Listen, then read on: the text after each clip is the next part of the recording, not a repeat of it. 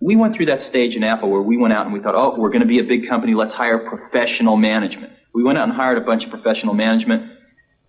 It didn't work at all. Most of them were bozos. They, they knew how to manage, but they didn't know how to do anything. And so, if you're a great person, why do you want to work for somebody you can't learn anything from? Uh, and you know what's interesting? You know who the best managers are? They're the great individual contributors who never ever want to be a manager, but decide they have to be a manager because all, every, no one else is going to be able to do as good a job as them.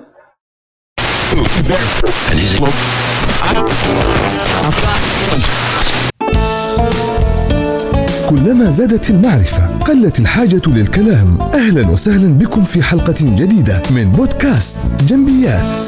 البودكاست المتخصص في المواضيع الإدارية المختلفة من مدونة جنبي دوت ام اي والآن إليكم مقدم الحلقة أنور جنبي.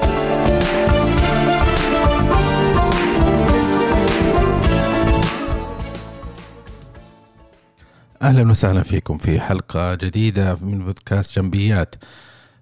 اليوم حنتكلم عن موضوع مختلف قليلا ومن زاوية أخرى بطريقه آه، تلمس حياتنا العملية بشكل مستمر وكيف ممكن الإدارة وفاعليتها تأثر على الإنتاجية للفريق.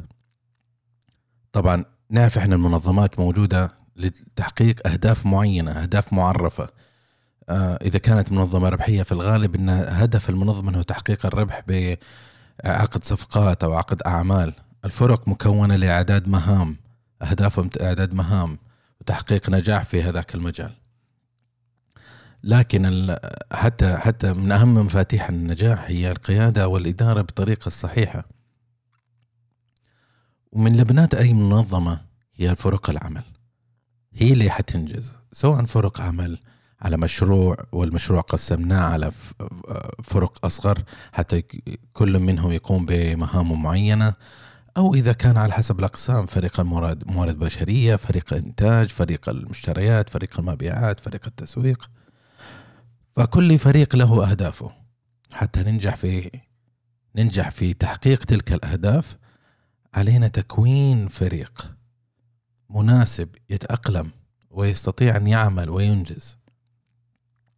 للأسف كثير من الإداريين يغفلوا عن هذه الحقيقة اللي هي إنه مسألة إنك أنت تجيب مجموعة من الناس وتضعهم في مكان عمل واحد أو في مكتب واحد أو في مكان واحد وتعطيهم تقول لهم اشتغلوا مع بعض لتنجزوا هذه المهمة ليست كافية فعلا. إنه هم ينجحوا إنه يعملوا مع بعض. ممكن تضع الناس آه، شخصين أو ثلاثة أشخاص في مهمة معينة لكن ما يستطيعون يتأقلموا. في مشكلية في التكوين في مشكلة في الثقة في مشكلة في المهارات في طريقة التواصل في تناغم أعضاء الفريق. هذه أشياء أنت كقائد عليك أنك أنت تنظر إلى هذه المسائل. عليك أنك تدرسها وتعرف كيف ممكن تنقل الفريق من المرحلة الأولية لتكوين الفريق ثم إلى المرحلة المتقدمة واللي هي الإنتاجية في مراحل تكوين الفريق كثيرين مننا سمعناه لكن إذا ما سمعناه خلينا نتذكر مع بعض. المرحلة الأولى في تكوين الفريق هي ال forming. بعدها ال storming بعدها ال norming بعدها performing. بالعربية فريق المرحلة الأولى تكوين الفريق المرحلة الثانية العصف المرحلة الثالثة التناغم والتفاهم المرحلة الرابعة الأداء. أي فريق عمل تضعه في هذه تضعه مع بعض عشان ينجز يشتغلوا مع بعض ويتناغموا لازم يمروا بهذه الأربع مراحل. أنت كقائد دورك إنك أنت تنقل فريق العمل بأسرع وقت أقصر فترة وبأكثر كفاءة تنقله من مرحلة ال forming أو التكوين إلى مرحلة ال performing واللي هي الأداء. تساعد الفريق. طبعا هذه مساعدة ما تكون بالقوة لازم يكون فيها الفن. الإدارة علم وفن علم معرفة وفن. كيف تطبق تلك النظريات وتلك المعارف حتى تنجز الهدف المنشود. لكن الإشكالية اللي يقع فيها كثير من الإداريين إنه هو يغفل عن هذه المرحلة مرحلة ال storming. إذا كثير من فريق العمل تضعهم مع بعض ليعملوا ثم تجد إنه الفترة طويلة الفريق منغمس في مرحلة storming مرحلة العصف مرحلة كيد المكائد والإشكاليات وعدم الثقة. لكن قبل ما نتكلم عن الإشكالية اللي يواجهها كثير من المنظمات وهي الانغماس في الستورمينج و آه، تجاهل الإداريين أو الف... أو القياديين حول هذا الموضوع وعدم إدارتها بالطريقة الصحيحة خلينا نفهم هذه الأربع مراحل. عن ماذا تكون؟ مرحلة ال forming واللي هي مرحلة تكوين الفريق؟ إيش تكون فيها؟ إذا أنت بدأت فريق عمل ووضعت فريق عينت فريق العمل أحمد وسعد وخالد و... وركان وحطيتهم مع بعض. قلت لهم هذا أنتم هذه أنتم الآن أعضاء فريق مهمتكم تعملوا مهمة ألف. هذه هي ال forming أنت وضعتهم مع بعض. لكن في هذه المرحلة ما هي حالة أعضاء الفريق؟ أعضاء الفريق لا يعرفوا بعض لا يعرفوا مهارات بعض. آه في نوع من من ال- ال- عدم التفاهم. بس هم في مرحلة بداية. في المرحلة الستورمينج أو مرحلة العصف يبدأ كل عضو فريق يحاول يثبت وجوده بحيث أنه هو بما أنه في هذه المرحلة ما زال عملية الثقة والأخلاقيات المتعارفة وثقة ثقافة التواصل و, و ما المقبول والمرفوض في ثقافة الفريق ما تكونت إلى الآن في هذه المرحلة فأعضاء الفريق يبدأوا يرسموا يختبروا الحدود لوجودهم في في الفريق. يحاولوا يثبتوا آه، مكانتهم.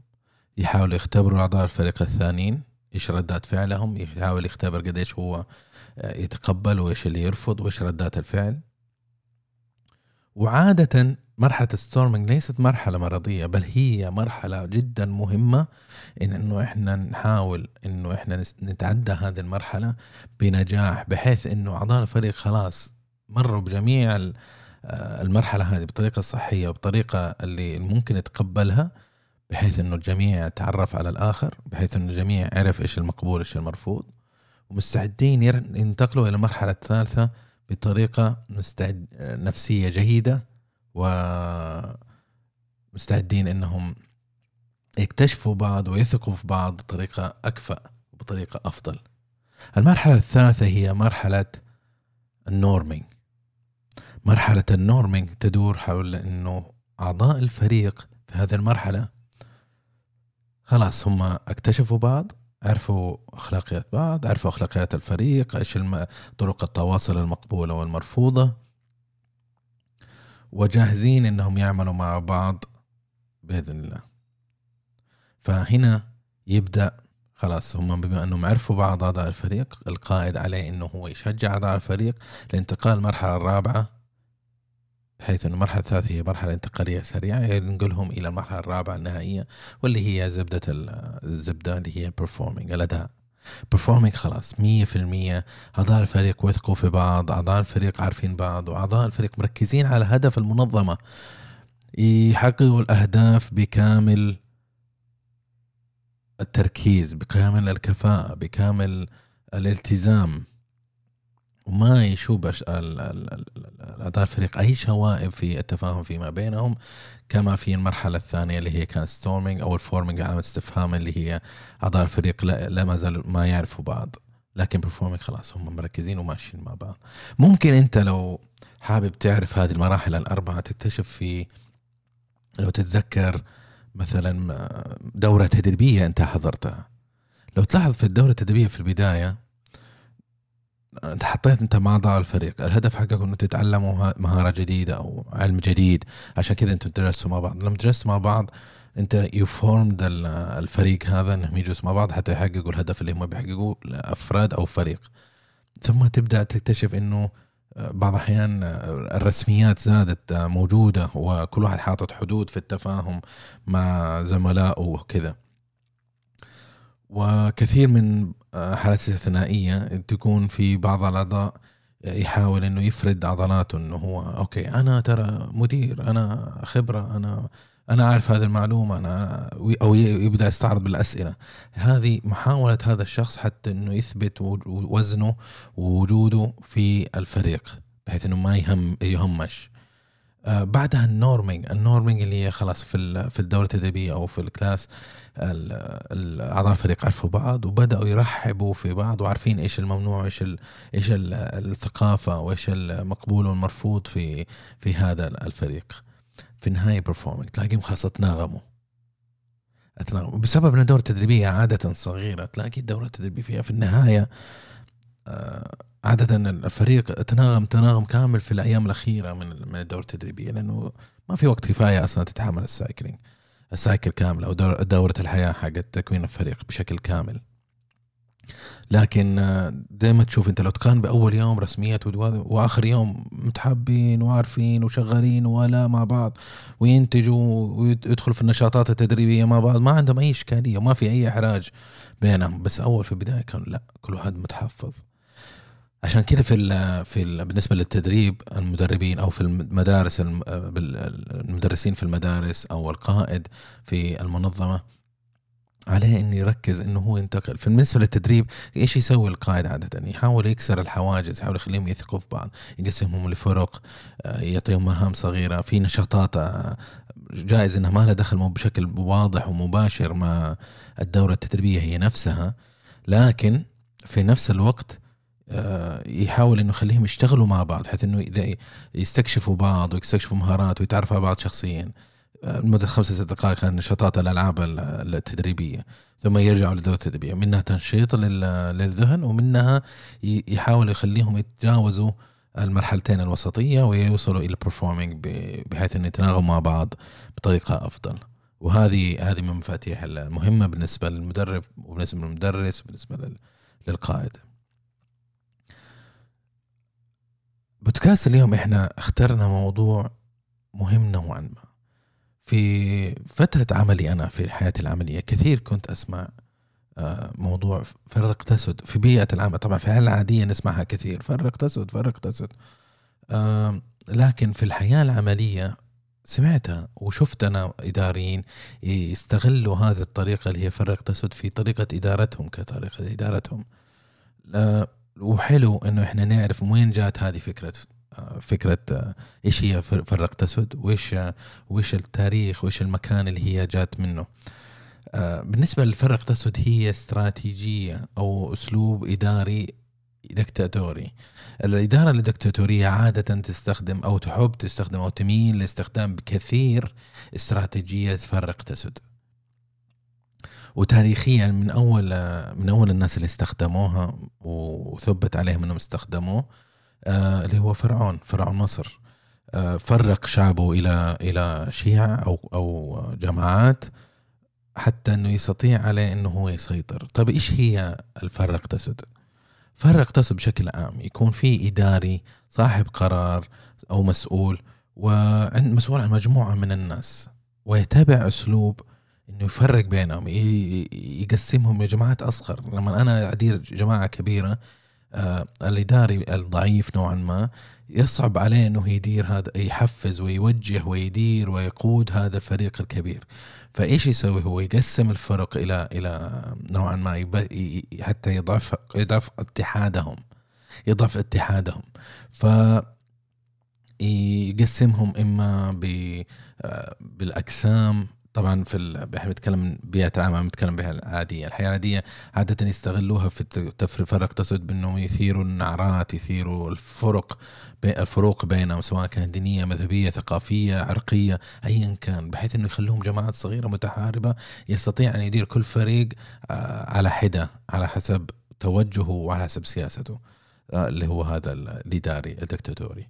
أما في بيئة العمل فيقسمها إلى على حسب الاقسام هذه أسهل التقسيمات إنه يخلي كل فريق فريق الصيانة يضرب في فريق الإنتاج فريق الإنتاج يضرب في في آه، موارد بشرية موارد بشرية يضرب في مدري مين.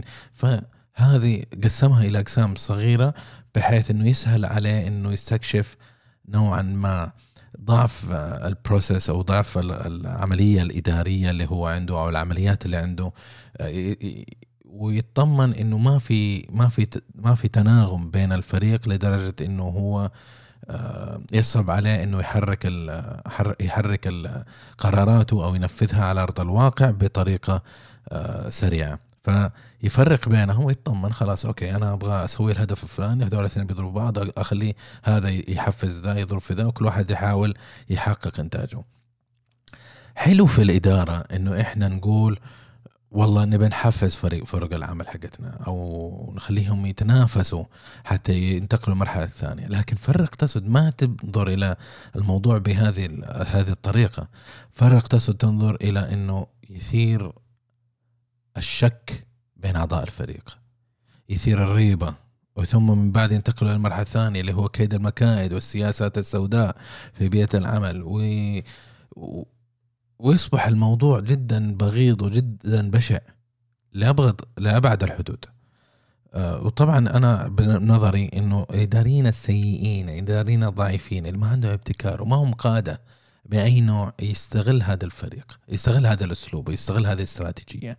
يحاول يثير الإشكاليات يحاول يثير النعرات بين أعضاء الفريق. حتى أنه يسهل عليه هو كإداري قزم كواقع وهو إداري قزم.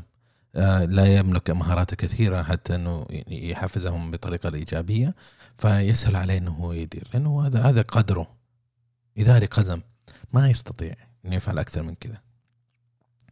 بالنسبة لأعضاء الفريق ما يخفى عليكم أنه جدا مهم أنه إحنا نزرع في فريق العمل الثقة. كيف أنا أقدر أشتغل في عمل معين وأنا ماني واثق في زميلي في إدارة المواد البشرية إنه يقوم بأعماله أو علاقة الحكومة إنه يقوم بأعماله أو الإنتاج إنه يقوم بأعمالهم أكون دائما أنا في محل ريبة وشك. ولما أروح أسأله إيش صار في الشحنة الفلانية أو إيش صار في المواد الفلانية أو إيش صار في طلب الشراء الفلاني ما آخذ بثقة بكلامه. فأصرف أنا وقت أكثر حتى إنه أدقق في كل في كل آه، تغذية راجعة من زملائي. الثقة جدا مهمة. أنها تكون في بيئة العمل. ومهم جدا إنه يكون في تأقلم آه، وتناغم بين أعضاء الفريق. حتى يكون عمل الفريق يكون في ذو كفاءة عالية وإنتاجيته ناجحة ويحقق أهدافه التي رسمتها لهم المنظمة. في منظمات المريضة بعض المنظمات المريضة تجد أن المنظمة يغلبها ثقافة الفرقة. ويغلبها أسلوب وعقلية المؤامرات والسياسات السوداء في بيئة العمل. تجد أنه آه، مثلا أنا ما أعرف آه، أو مالي مالي رغبة في أو في إشكالية بيني وبين مثلا زميلي لنفرض أنه هذا الآدمي اسمه أحمد. آه، فأنا أحمد بيني وبينه إشكالية أحمد يحتاجني في عملية وأنا وظيفتي انه أقوم بهذه العملية.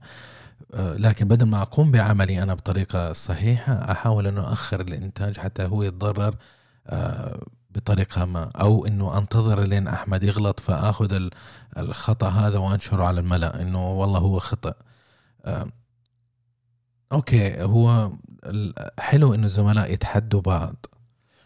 و يحاول كل واحد إنه يظهر كفاءته زي ما قلنا سابقا لكن انت لو تنظر كإنسان سوي أو كإنسانة سوية وأقول لك إنه والله فلان راح حفر لزميله أو مؤامرات أو تكاتفوا كم واحد على شخص أه يعني ما حنختلف أنا متأكد ما حنختلف إنه تنظروا أنتم لهذا التصرف كبغيض كشيء بغيض. طبعا أه في الطريقة الصحية في هذه الحالات الأمثلة اللي قلتها إنه أنت شفت خطأ روح لزميلك أو زميلتك وقول لهم ترى في الموضوع الفلاني أنا لاحظت إنه في قصور أو في خطأ في آه، النظام أو في آه، خطأ في التواصل. ربما يبغى لكم إنكم تضبطوا الموضوع حتى ما يتضرر تتضرر أهداف المنظمة الفلانية. مثلا طبعا مرة وإذا ما استجاب حسيت إنه ما في استجابة أو ما حاولت تساعده أو تساعدها وما في استجابة وما في أي اهتمام في هذا المرحلة من حقك إن تصعدها أنت للإدارة العليا وتقول لهم والله ترى أنا حاولت وقلت له لكن آدمي لا يكترث فأتجنب للفريق كله يغرق فهذا أنا أرفع لكم كتصعيد وأتمنى منكم الدعم إنكم تحاولوا تجدون حل مع مع زميلي أو زميلتي. هذه الطريقة الصحيحة في تناول المنظمة. ما في إشكالية إنك أنت تحاول تساعد وما في إشكالية إنه أنا أخطأ واحد يجي يوجهني أو يساعدني أو يطلب أو إنه أحد يطلب مساعدة من أحد آخر. لكن الإشكالية إنه إحنا نبقى على خطأ عشان نجامل أو نستغل ننتظر نقبع في مكاتبنا ننتظر إنه أحد يخطأ حتى إنه أستغل هذا الشيء حتى أثير الريبة في صورة زميلي في شكل زميلي. قبل سنوات كان في تنفيذي مر علينا في في أحد بيئات العمل. وصراحة هذا هذا شخص كان جدا جدا جدا بغيض. يعني أنا آه، حياتي العملية تقريبا والحمد لله 15 سنة وزيادة. واشتغلت في منظمات مختلفة من ناحية طريقة العمل من طريقة التخصص. آه، اشتغلت في المبيعات اشتغلت من في الإدارة. فمرت علي ثقافات عمل كثير ومر علي تنفيذيين أكثر. لكن هذاك التنفيذي كان جدا جدا بغيض جدا مختلف. يعني حتى إنه أنا لما شفت الآدمي أنا شكيت إنه هل أنا يعني أبالغ في تقييمي أو أنا نظرتي سلبيه لهذا الشخص لسبب ما شخصي في نفسي. لكن وجدت إنه تغذية نفسها من جميع الأفراد على التصرفات الغير سوية اللي يمارسها هذا الإداري. في فريق العمل آه، الإداري بما يتعلق طبعا إحنا آه، مما يعنينا في بودكاست اليوم إنه الإداري هذا كان من صميم سياساته من صميم عمله من أول يوم من أول يوم التمرس واتباع طرق غير سوية في الإدارة كيف؟ يحاول إنه يثير الشك ويشكك في الإداريين يشكك في القرارات. آه، يعني جميع جميع العادات والممارسات السيئة آه، كان يتبعها. وأشك أنا إنه الرجال يعني يملك كتاب بعنوان أسوأ ممارسات الإدارة لتجنبها وأخذ هذه الممارسات وطبقها في حياته العملية. والنتيجة كانت جدا سلبية على على نظام على بيئة العمل وعلى مخرجاتها حتى للأسف الشديد. فبالنسبة مما يخص من يعني اليوم موضوعنا اليوم اللي هو فرق تسد أن هذا التنفيذي كان يدعم ثقافة التصادم بين أعضاء الفريق التصادم الغير صحي التصادم المرضي. التصادم المرضي كان يدعمها في كل فرصة كان يكون أسعد ما يكون في تلك المنظمة عندما يرى فرق العمل تتصادم وفي سلبية في التواصل. طبعا نوعا ما يحاول إنه يخرج نفسه انه ما يظهر بهذه الطريقة لكن هو اللي دعمها حيث هذه الثقافة نوعا ما ما كانت ظاهرة بهذه الطريقة وفريق العمل ما كان جديد مكون مع بعض فموضوع ال storming يعني عديناه وانتهينا. وبدأوا هم في الإنتاج لكن رجعهم هو لل لل لل storming. ويعمل حرص حريص إنه هم يبقوا في هذه المرحلة وما يخرجوا ابدا منها حتى يستطيع يقودهم فاتبع هو هذا الإداري الدكتاتوري أتبع نظام فرق تسد كان يفرق بين الأعضاء سواء أعضاء الفريق سواء بالأقسام سواء بالمناصب سواء بال أي أي خط ممكن هو يقسمهم ويفرق بينهم كان يتبعها. وفعلا يعني جعل بيئة العمل شيء تعيس. الاجتماعات كان يحب يحب يعني يعمل اجتماعات بطريقة مجنونة. أي وقت في اجتماع. واجتماعات مطولة ثلاث أربع ساعات يعني هو يجدول الاجتماع بنص ساعة لا يأخذها بساعة وساعتين ليش؟ يحب إنه يحشر الناس في مكان واحد. ثم يرمي البذرة ويبدأ ينظر للأعضاء الفريق هم يتضاربوا مع بعض ويتحاربوا. أتذكر كأنه أمس إنه هو أثار أحد المواضيع وجعل الجميع وكان اجتماع إداري يعني كل الإدارات العليا في في المنظمة كانوا حاضرين في تلك في تلك في ذاك اللقاء أو الاجتماع رمى البذرة وكل الاداريين قاموا يتصادموا. أنت تفعل أنت أنت ما تشتغل أنت ما أدري إيش. هو كقائد يعني ما قال يا جماعة خلينا إحنا إيجابيين خلينا. كان ساكت ويسمع ويبتسم. ابتسامة عادة على على وجهه. آه يعني مو متعودين إحنا إنه هو أصلا يبتسم. حتى لما يبتسم تحس إنه شيء غريب. بس الرجال كان جدا مبسوط. إنه يشوف الناس يتناحروا. وأنا يعني ما يعني ما قد شفت هذا الشيء طبيعه في في شخصية شخص ولكن وجدتها في هذا الأدمي. فالرجال إيش كان يسوي؟ هدفه زي ما قلنا إحنا إنه في أسباب أو أهداف استخدام فرق تسد إنه تتفرق بين الناس وتخليهم يتحاربوا وتخليهم هذا. ويسهل إنك أنت تدير وتبدأ ضبط عيار العمل تبع باستخدام الفرق ضد بعض. بدل استخدام معايير القياس باستخدام نظرية الإدارة الصحيحة آه، يفضل لأنه زي ما قلنا إحنا سابقا الإداري القدم هذه هي إمكانياته. ما يقدر يطلع على المستوى الثاني. ما يقدر يقود بالإيجابية. ما يقدر. فاقد الشيء لا يعطيه. في بداية البودكاست كان سمعنا الفيديو لستيف جوبز المدير السابق لشركة أبل. ستيف جوبز كان يتكلم عن الإداريين عن المدراء وكان في مرحلة تأسيس أبل. فقالوا okay إحنا وصلنا لمستوى معين خلينا نوظف أو نجلب أو نستقطب مدراء محترفين. وظفوا مدراء محترفين.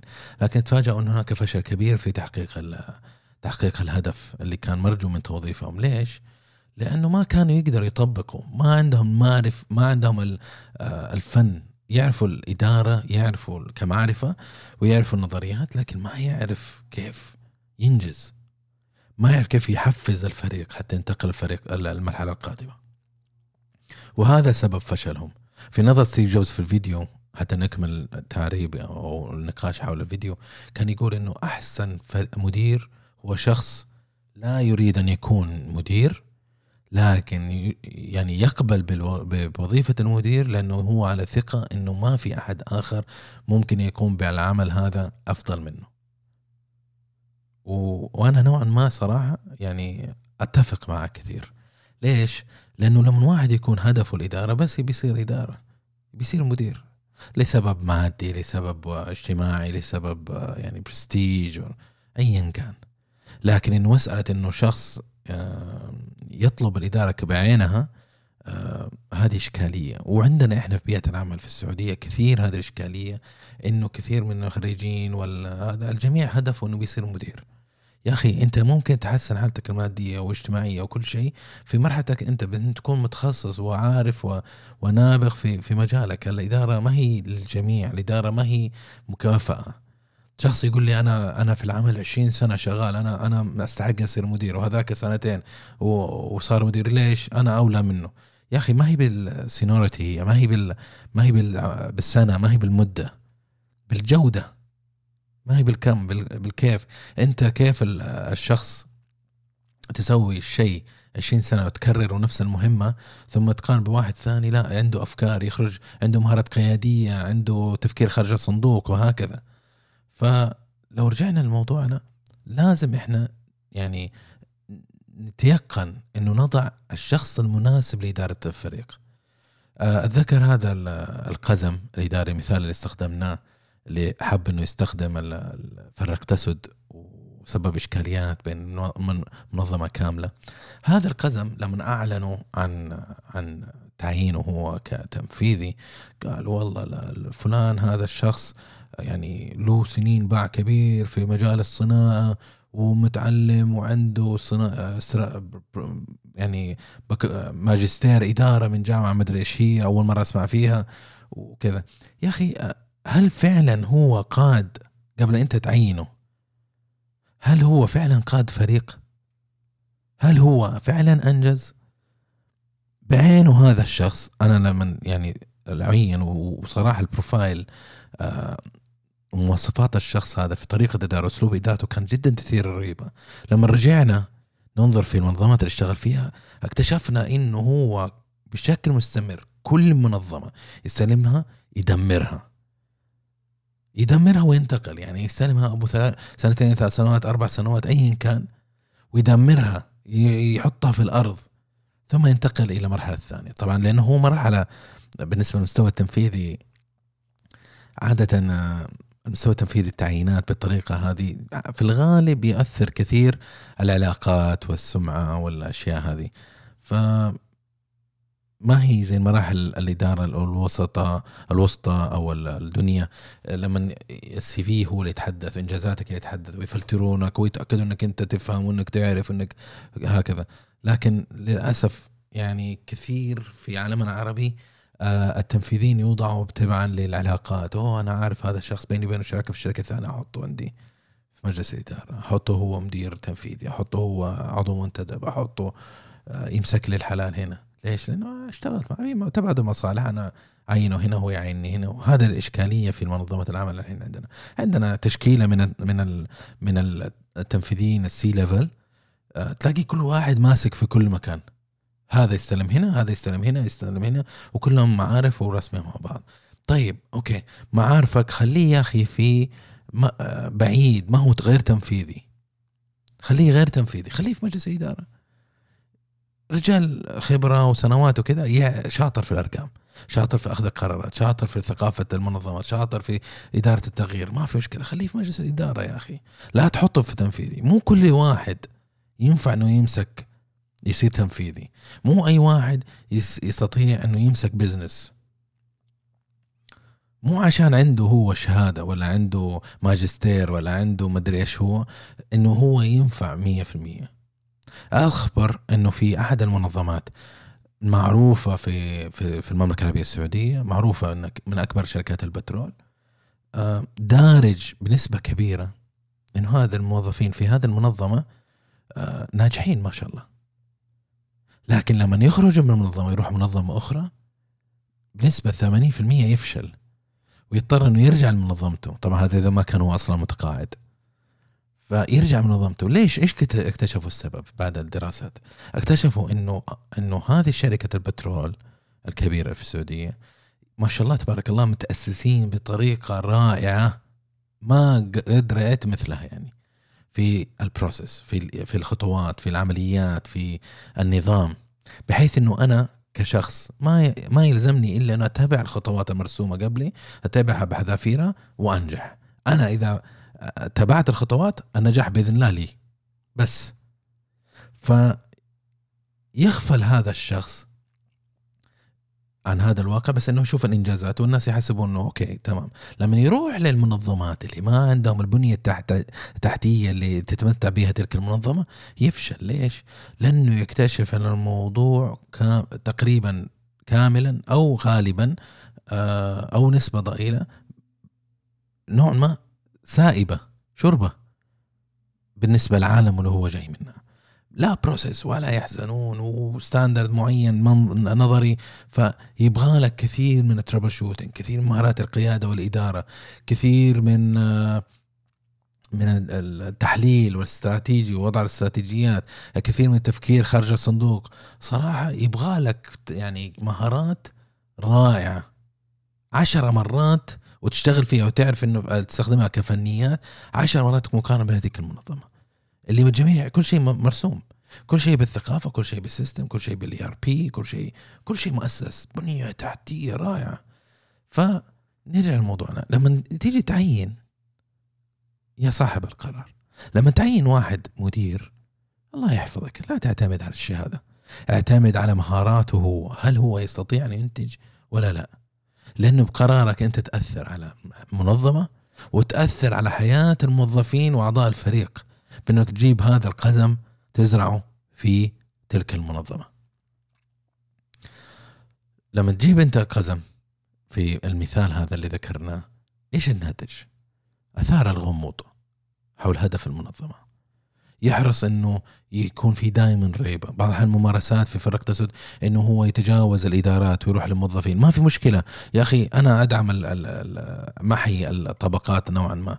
لكن إنك أنت تتخاطب مع الموظف وتتجاهل بشكل كامل الإداري الهدف حقه ما هو تواصل السريع أو أخذ قرارات سريعه الهدف حقه إثارة ال إثارة الإشكاليات بين أعضاء الفريق، إثارة الريبة بين المدير والموظف وبين الموظف والمدير، بين الزملاء في الطبقة نفسها، هذا هدفه.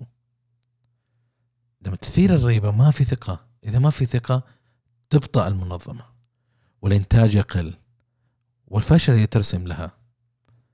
يا جماعة الخير ضعوا هذا خرص في في إذنكم أو أحفظوها في بالكم. الإدارة علم وفن الإدارة ليست مكافأة إنك أنت عندك شهادة تستلمها تصبر مدير. إنك أنت قضيت فترة معينة يعني معناته تكافئ إنك تصير مدير. ما هي مكافأة؟ هي مسؤولية. يا أخي خليك عبقري في مجالك. عبقري في الأبحاث عبقري في التأليف عبقري في الهندسة عبقري في التصميم عبقري في الصوتيات.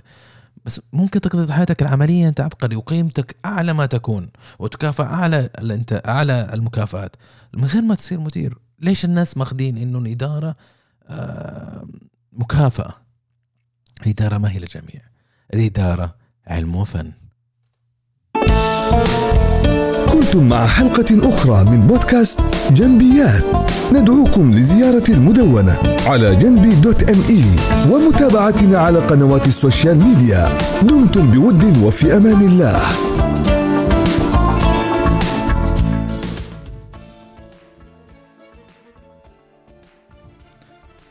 شكرا آه، لقضاء وقتكم معنا حول آه، الاستماع لما كان عندنا في حول فرق تسد حلقة اليوم. آه، أسعدني وجودكم واستماعكم وأتمنى أنه وجدتم فيها الفائدة. وإذا أطلب منكم طلب واحد إذا وجدت فيها الفائدة إذا وجدت فيها أو وجدت فيهم الفائدة وعجبتكم الحلقة المحتوى رائع يليق أتمنى أن تشاركوها مع معارفكم زملائكم في العمل أيا كان حتى توصل المعلومة وتساعدونا في نشر المحتوى اللي إحنا نوفره للجميع آه، للاستفادة. وأدعوكم أيضا لزيارة المدونه جانبي dot M E J A N B I وتواصل معنا على تويتر ضفنا إحنا تفعيل جديد في المدونة إنك أنت تقدر تحط الرسالة الصوتية حتى إنه ممكن إنك تسأل إنك ناخذ الصوت الملف الصوتي هذا ونضيفه في في الحلقات البودكاست كإجابة سين وجيم. ف يشرفنا ويسعدنا جدا إنه نتواصل معكم نسمع استماع نسمع منكم بإذن الله. والى لقاء آخر وفي حلقة جديدة قريب إن شاء الله.